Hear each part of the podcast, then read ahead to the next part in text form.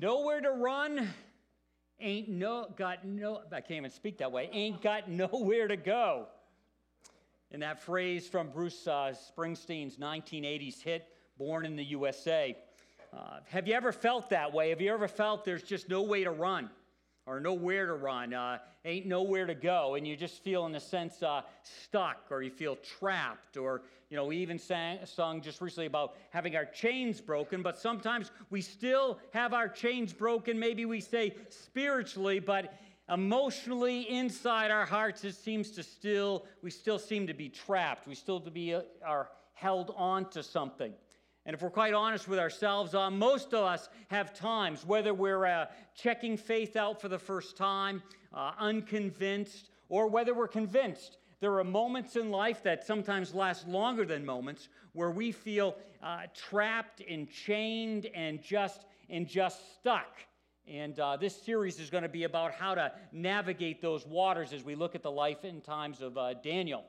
Now, on one Thanksgiving, a number of years ago, being stuffed with stuffing, uh, we decided to get out of the house. My father uh, wanted to go and show us uh, the place he was teaching at at the time. He had retired from being a school teacher at a public school te- for, I don't know, 30 years, and now was teaching at Gordon College. He was teaching German and Russian, and uh, I have no language ability, so that's great how that got skipped a generation or something. But so, so he was teaching over there, and uh, he wanted to show us the new chapel that they were building. So uh, Jeff and I, uh, we, uh, we piled into the car, and uh, this is a this is a picture of the, the chapel from the air. This was this is after it's been completed, but it was basically just about done. And uh, so we get over there, and Dad's talking about it, and you know how all the money was raised for it, and we're kind of walking around it, and we we go up to one of the doors, and we pull on it, and it's open. Just because a door is opened doesn't mean you should go through it. Sometimes in spiritual circles and church, we'll go, if the door's open, go through. Well, this case, uh, you know, this should have been Danger Will Robinson. So, so we go into the, the main floor, and uh, they were still doing trim work. They were still doing painting and things like that. So we kind of looked around, and we're like, wow, wow, wow, wow, wow, and all that kind of stuff. And so we, we get inside, and, and as we get inside, we decide that uh, let, let's go up into the balcony and let's go a little farther. And we're kind of poking around. And again, this is Thanksgiving break, so there's nobody around. I don't know where security was, but, but they weren't around. And, and we make our way up to the balcony and into the back, and uh, you can see these, these little rooms there. That's, that's the chapel, the dean of the chapel's office. And so, so we're poking around and things aren't finished yet. And, and uh, we decide to go into the dean of the chapel's office. And uh, th- this is the way it looks finished. It did not look like there was no furniture, obviously, in there. So we're, we're in there and we're kind of joking around. You know, we're in the dean of the chapel's office. You know, my dad's not really, you know, that funny, but, but you know, Jeff and I were in our 20s. And uh, so we're in there. And, and then it happened. My brother let the door the locked door shut. And all of a sudden, we realized we were trapped in a place that we shouldn't be. This is the dark days before iPhones, so we couldn't call anyone. You see that window? That window doesn't open. We talked about breaking the window uh, to get out, but there was nobody outside to scream to, and we are stuck in there.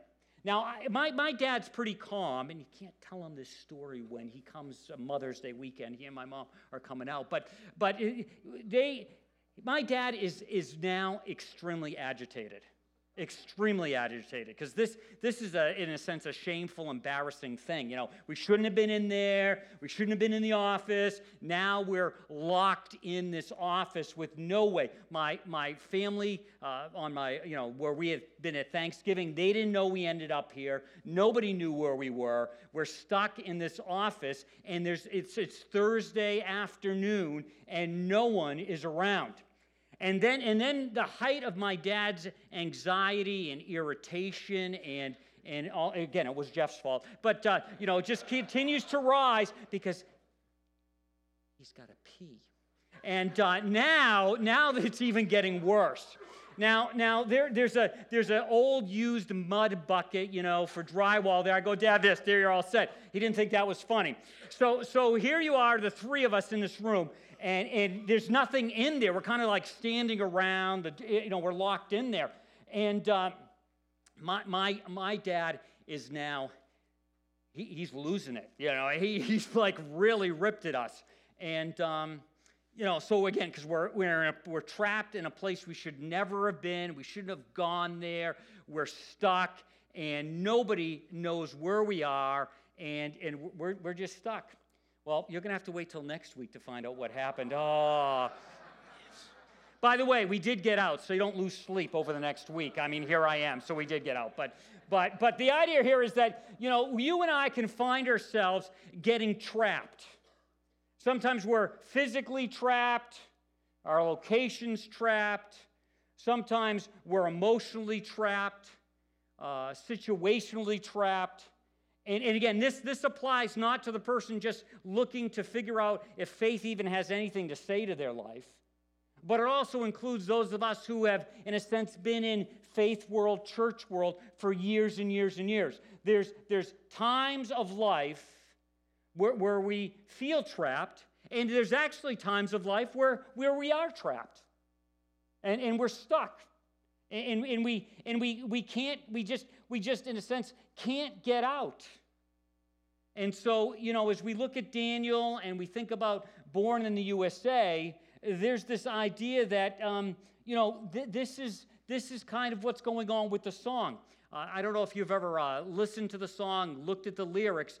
The Born in the USA is not a positive song. It's, it's ironic that at a lot of political events you hear it playing in the background, but if you actually look at the song, it's a song about a young man that's sent to Vietnam, has not a good time there, gets back, can't find a job, and he feels trapped. And the song is I'm born in the USA and I'm trapped. Most of us look at being born in the USA as being a blessing, but there are components, uh, sometimes uh, the, the navigation of our world and those kinds of things, that can make us, make us feel trapped. There can be expectations upon us. Uh, there can be just ways of functioning that eh, we're kind of trapped in this system. And so, this idea of being born in the USA, being trapped, eh, we, we can relate to that. And, and that's where, where Daniel finds himself. You know, you and I can find ourselves trapped financially. We can find ourselves trapped in a dead end job. We can find ourselves trapped without a job. We can find ourselves trapped relationally. Uh, sometimes we're trapped by our kids. Sometimes we're trapped by our parents. Sometimes when we're growing up, we feel trapped by our family. We say, Why couldn't I have been born in a different family? We feel trapped. Uh, sometimes it's a bad business deal. Uh, sometimes it's, a, it's an investment, it's, it's college debt, whatever it may be. We, we, we have these moments in time that sometimes last for, for a long time where, where we feel trapped. Sometimes it's, it's not even the, the benefit or that it's a good job or a bad job. Maybe it's just a toxic work environment. We like the pay, we like what we do, but the relations are just toxic. Maybe it's a toxic marriage. And, and we just, we, we, we feel trapped in that. You see, th- there's lots of places. Maybe it's, a, maybe it's a habit. Maybe it's a bad habit. And we just feel stuck. We, we feel nowhere to run, ain't got nowhere to go. We're just stuck. And Daniel is an example of a, of a young man probably ages 12 to 15, that finds himself stuck in Babylon, modern day Iraq, trapped there. And what's amazing about Daniel, we're going to see this in a few minutes, he, he doesn't just survive, he thrives. He, he doesn't get pushed to compromise. He, well, he does get pushed to compromise, and somehow he's able to navigate those waters. And Daniel would live a life of being trapped in a place he really didn't want to be. But somehow he adapts, makes the best of it, and it's one of the most powerful stories in the Older Testament of a, of a character who lived and really was able to be stuck, but it didn't, in a sense, uh, define him. Now it's interesting. This whole pl- this whole thing in motion. Uh, 25% of the Israelite population of Judea, that southern kingdom, when Babylon came in, they, they, they took the top 25% and brought them into captivity. So Daniel was a part of that. But this whole falling of the kingdom had been, had been communicated time and time again by the prophets. They had said, hey, if you don't align your heart with God, this is what's going to happen. If you continue to play games with God, this is what's going to happen. We read in um, Isaiah, we read, You are doomed. You call evil good and call good evil. You turn darkness into light and into dark and you turn darkness into light and light into darkness. You make what is bitter sweet, what is bitter sweet, and what is sweet you make bitter. And it's just this whole idea, the way you're looking at the world, and, and, and woe to you, doom to you, trouble is coming. And this just isn't one obscure little verse. It's over and over and over again. And what's amazing is Daniel's entrapment. I think I'm going to be using a word that isn't a word, but trappedness. his trappedness isn't his fault. It's the generation before him's fault. He's a 12 year old, 15 year old boy with a bunch of 12 and 15 year old boys and girls that were living a good life. He was in the upper class. They get, get stolen and get marched off to, to Babylon. Yet again, Daniel somehow is able to adapt while being trapped, and, and he continues to keep his integrity. He continues to stay aligned with God, even with all these pressures on him. And, you know, I'd be remiss to say this, and this isn't to be political or anything, but uh, we're, we're kind of doing the same thing on one level as, as a country ourselves, born in the U.S. The debt that we're going to pass on to our children and our grandchildren will eventually really entrap them. The, the lifestyles we point to and kind of say it's no big deal. Uh, the things we see in the news, it's, it's starting to, and I'm not a prophet of doom and gloom because I look at Daniel and go, Daniel was in the worst of times. Daniel's situation makes our situation look like a bedtime story. It's hugely different. But somehow Daniel is able not just to survive, but he thrives. I think Daniel realized this and understood this psalm where it says, The Lord is close to the brokenhearted and saves those who are crushed in spirit. Now, that save doesn't mean they yank them out of that difficult time because Daniel doesn't get yanked out. He lives his whole life, whole life in Babylon. What does save mean? It means it, it saves the crushed spirit. So if the crushed spirit is internal, inside, it means that you and I can find us in these situations that are trapping us, that are just stuck in, that never, never can't alle- alleviate. Sometimes it's health things, whatever it may be. We can find ourselves in those situations, and it can break our heart, it can break our spirit. But it says that when we're brokenhearted, if we have an eye towards God, He, he comes close and he saves, in a sense, what's going on eternal, internally. And some of us have experienced that. Some of us have seen it from a distance. We've watched another person whose, who, whose life is just horrendous. They're, they're trapped. And sometimes it's by their own doing, sometimes it isn't. Whatever it is, they're trapped and, and they've drawn near to God because God's been near to them, and their spirit still isn't crushed. Then there's some of us who have experienced it ourselves. We have just a little bump in the road and our spirit is crushed. You see, somehow Daniel, at 12 to 15 years old, knew that secret, which really wasn't a secret, lived that out, and is able to go into this hostile country and navigate it and, uh, and, and, and, and function well in it. You see, he just really understands that closeness uh, in verse uh, 8 of Daniel 1, and we read this in the King James Version.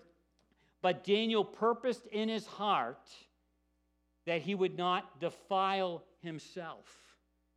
He would not, he, he knew his life was sacred. He would not let his, his entrapment, he would not let his entrapment, in sense, define him. Sometimes, even those of us who uh, claim to know Christ and do know Christ and, and walk with Him, let our entrapments, our trappedness, define us too much. It, it, it's not that we can we pretend that it's not existing, whatever that may be, but it, sh- it shouldn't necessarily define us. And, and Daniel doesn't. Daniel engages the society he lives in. So if you'd like to turn over to Daniel chapter 1, verse 1, uh, you'll find that on the, the Bible. You'll find in the seats. That's page 6113. If, if you want a Bible, paper Bible, and you don't have a copy, please feel free to take that as a gift from Seneca Community Church. Uh, we also like uh, the, U, the Bible um, version, which is online. If you have a smart device, you can download it. It's a free app uh, on any device, and you can have the Bible, many translations, anywhere you go. And, and I, I think that's, that's fantastic. So, Daniel chapter 1, verse 1, page 613 in that Bible you'll find around you. Says this In the third year of the reign of Jehoiakim, king of Judah, that's the southern kingdom, Israel, uh, Nebuchadnezzar, king of Babylon, came to Jerusalem and besieged it. Besieged it. That sounds to me like trapped it. God, everybody in Jerusalem is now stuck. They, they, they, they, can, they, they cannot get out from under that. We read on, and it says, And the Lord delivered Jehoiakim of Judah into his hands, along with some of the articles from the temple of God. Then he carried off the temp, off the temple, off to, off to the temple of his God in Babylon, and put in the treasure house of his God. It's interesting that all of a sudden we see this weird thing that, that God actually uses Nebuchadnezzar to do his work. Sometimes God in our lives uses people that aren't people of faith, that don't know Jesus, to do something within us. God's not afraid of doing that. And we could look all through story after story, account after account, and we'd see that somebody stepped into somebody else's life on a large scale or a small scale. They're not following God and yet God's using that person. I, I can think of a few people in my life that uh, had no interest in spiritual things, uh, maybe even some of them mocked spiritual things, and yet God used them to rock my world a little bit, or sometimes a lot, to do something inside of me. So, so that, you know, we can see this. This is not out of the, the character of the way God works in our lives as individuals, and in our lives as a church, and in our lives as a people. Then the king ordered Ashpenaz as uh, something, you know, that's a fash. We'll call him Ash. The, the king ordered Ash, chief of his, that's what his friends called him, his court officials, to bring into, king, into the king's service some of the Israelites from the royal family and nobility. Young men without any physical defect, handsome, showing aptitude for every kind of learning, well informed, quick to understand, qualified to serve in the king's palace. Interesting. That culture lifted up the idea of appearance, lifted up the idea of athletic ability, um, academic aptitude. Uh, very similar to ours, very similar to the world that we live in. And sometimes you and I get trapped by that value. There's nothing wrong with those things. But the total value or complete value of a person is not built on those things. Said another way, you know, in our world and in that day, it was all about sex, salary, and status. And if you had those three things that working for you, you were in. So as Nebuchadnezzar sets this program up, he says, look for those that are the cream of the crop, the top ones. and bring them because uh, we're going to do some things with them. We're going to indoctrinate them. We're going to we're going to purge them of all their heritage. We're going to purge them of their culture and we're going to make them people, men of Babylon. And so he does. He was to teach them the language and literature of the Babylonians. The king assigned them a daily amount of food and wine from the king's table. They were to be trained for three years, and after that, they were to enter the king's service. Among those chosen were some from Judea Daniel, Hananiah, Mishael, Azariah. The chief official gave them new names Daniel, Belteshazzar, to Hannah, Shadrach, to Mishael, Meshach, and to Azrael, Abednego. You see, they're, they're, they're changing everything. These guys are trapped, they can't escape. And as we look at the life, as we're going to spend really up through the summer looking at the life of Daniel, we're going to see there, there was really no way of escape. He had to either, he had to deal with the fact of where he was, the place he was. He would have to learn to adapt without compromising, but he would have to adapt. And it's interesting that Daniel really is a model for every age and stage of life 12 to 15, all the way to, we're guessing, 85. All along, Daniel shows us how to walk the messy road. We're not going to get into it today, this morning, but uh, it's interesting. He, he, as some of you know the story, he, he won't eat the food along with his friends, but he doesn't make a big stink about his name being changed. See, he, he navigates. Was that a compromise? I, I don't think it was, but somehow he knew the name change wasn't a, a, a, a fight to have. The food was. The food was. And we'll, we'll talk about maybe why that was later on. But it's just interesting. Again, he, he, he doesn't, he's just not in a holy huddle.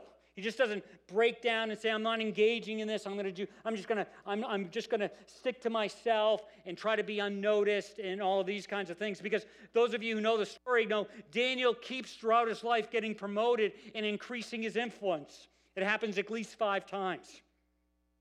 He's given an opportunity, he engages his world, he doesn't pull back from his world. It breaks my heart when I see strong Christ followers that have something to offer to their community and they pull back. Now, I, I pick on my dad a little bit. I, I like the fact that he stayed in the public school system for 30 years. He could have gone down and done something else. My dad speaks five languages. At the time, Sylvania in the Boston area was always tapping him to do language things. He could have probably doubled or tripled his salary and gone and worked for Sylvania. He would never say that. But he wanted to engage the community. He wanted to make a difference. He wouldn't have said it that way. Daniel engages, he doesn't withdraw. He, he functions in the messiness. He takes the name of the Babylonian God, but he won't eat their food. Somehow he knows. Somehow he knows. Daniel served and outlasted three unbelieving kings. He stuck with it. He, he, was, he was sharp enough, engaged enough, had enough integrity that they kept him along. Sometimes when a new king comes into power, they, they take out all their, the, the people that were loyal to the previous king. Somehow Daniel had much to offer. Daniel had something to value. Daniel led two of the kings, and we'll talk about this later, to faith.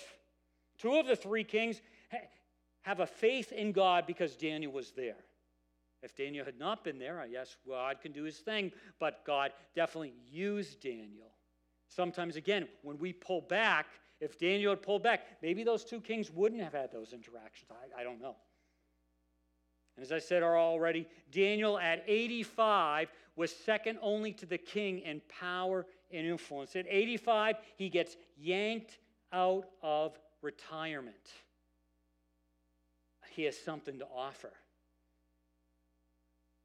I hope I have something to offer when I'm 55. but 85, he has something to offer, and, and it's well known.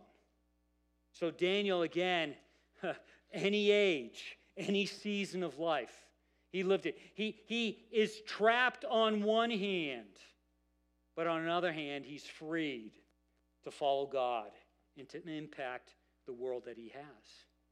I think that lesson is for us today, too. You may say, well, I don't have the capacity of Daniel. Well, neither do I. But in your capacity, the way God's wired you, we talked about that a few weeks ago, be incredible. The way God's made you, you have something to offer. It's just not for the, the Ivy School person, educated, you know, stock picture person, you know, that looks beautiful at every turn and, you know, athletic and has great aptitude, can pronounce every single word. You know, it, it, it's not just for, for those people, it's, it's for all of us. And Daniel, again, lives in that world and makes an impact. Now, when we're, when we're thinking about our trappedness, when we're thinking about being entrapped, when we think about being stuck, when we think about being born in the USA, again, if you follow the storyline, when you think about those things, there's at least five, and there might be six, but there's at least five potential sources which can create trapped feelings. You see, these, we, can, we can feel it, it can be reality, we can be perceiving it. It's interesting, you know, sometimes our perception is, is 20%, and it actually we let it play out at like 80%. This is the reason where it is a piece, but not that big of a piece. But all these things, we feel trapped and we feel trapped inside. Uh, whether we're trapped outside or not, we just feel this feeling and, and it, can, it can just, again, overwhelm us. And Daniel doesn't seem to have a, a pity party. Remember, Daniel was 12 or, can you, can you just imagine being 12 or 15 years old, having, being born with a silver spoon in your mouth, you know, nobility and all that kind of stuff, watching your parents be killed, probably happened, other family members, being ripped out, seeing your city destroyed, being dragged off, marched off to another place, different language, different everything, and and and and and not not collapsing. He, he doesn't do that. He, engages. He doesn't let he doesn't let the fact that he really is trapped again define who he's going to be, how he's going to function. But for us, you know, some of our, our legitimate feelings of, of being trapped and maybe not as uh, worthy uh, can be based on obviously the actions of others. And Daniel is an example of this. Uh, you know, it was a generation or two that had been warned if you act this way, if you do these things, uh, you know, doom is coming. And, and, they, and they didn't care, they, they, they just ignored it. And sometimes you and I have the actions of others. Others, uh, we live in the ripple effect of other people's lives. You know, that, that, that idea that my life doesn't affect somebody else's life is a bunch of rubbish. Your life, even the little things, affect somebody else's. Your little rhythms, your little, your little habits, they do have an effect on somebody else's life. And they, they affect them. And that's not to make you feel bad, it's to go, wow, I can have an effect on somebody else's life. I can have an effect on somebody else's life. So I need to think about that. But as we look at our lives, there are some of us, all of us actually, walk with a limp in specific areas because somebody did something, just did something, or somebody did something to us. And so that can be one of those forces or those, those feelings of being, of being trapped. Also, there's just the pull of the world. Uh, we live in a world where, you know, we may get caught up with the idea that, uh, you know, the, that we need approval by the world. We need to be reinforced that, that what, what the world values, we value. Uh, so, so we're in this situation that if, if we don't live in that kind of rhythm of life, we're ridiculed. Uh, we, we want their approval. We want to feel like we fit in. And I'm sure Daniel felt that all the time, from day one to the end. He always had this, this little low grade pull fever that said, fit in, do it this way. And yet somehow he's able to know when to be okay with that and when not to be okay with that.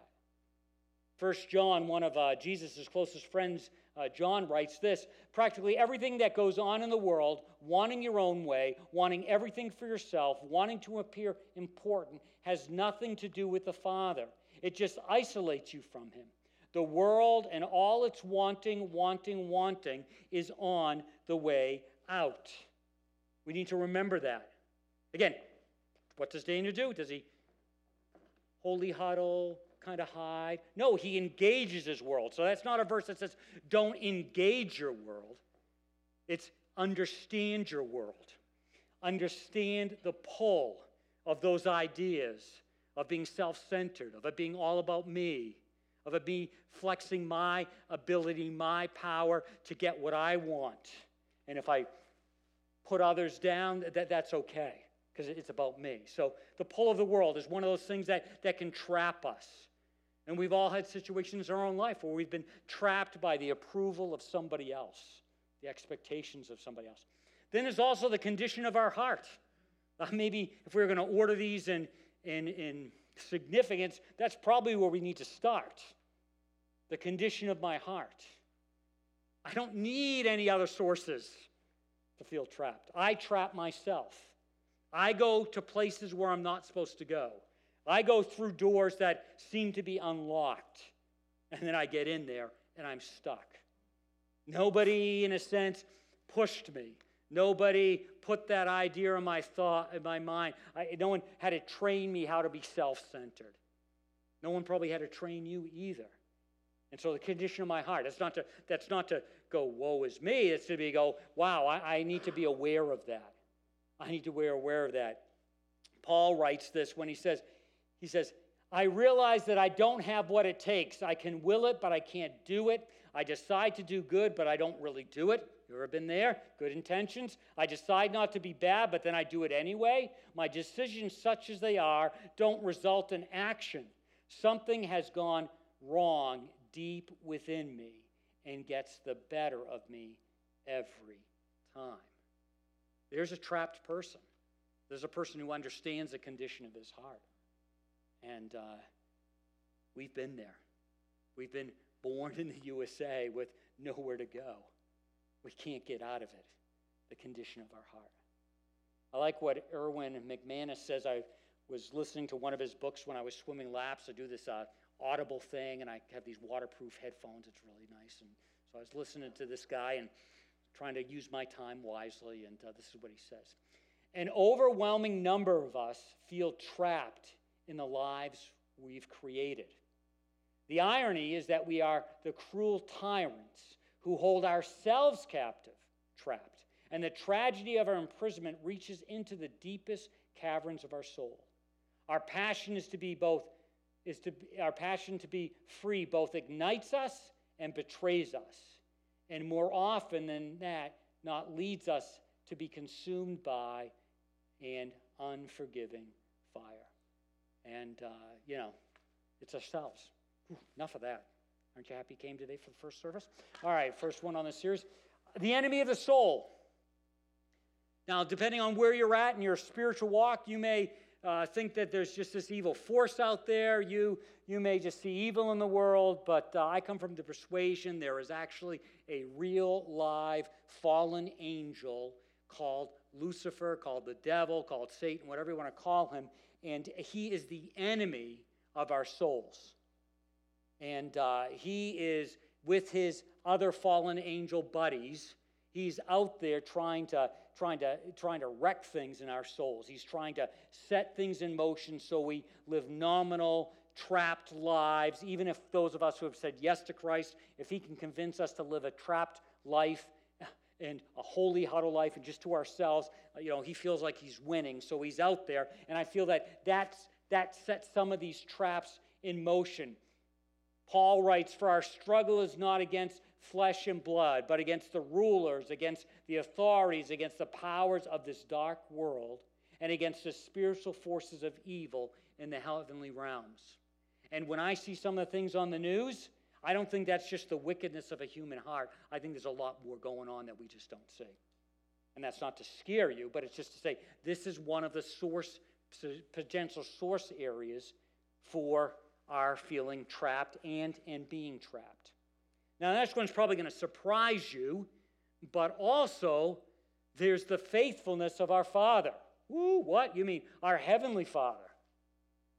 You see, there are times where God allows, initiates moments where we're trapped. You've got to believe that God saw Daniel's situation coming.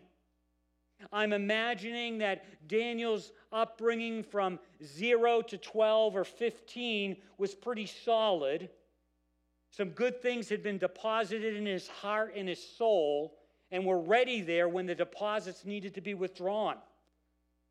And that was the faith of the Father. Also, also his life, Daniel, now speaks to our life. So God was a part of this process. I want to say God doesn't tempt us, but God does test us. And you can see story after story after story where that takes place. So, some of the source of our so called traps is because the Father has, has put us in certain places, has given us certain bodies, have given us certain abilities and certain limitations, and all those kinds of things. You know, um, Paul speaks about the thorn in the flesh. God allows that. It's, it's trapped him to some degree.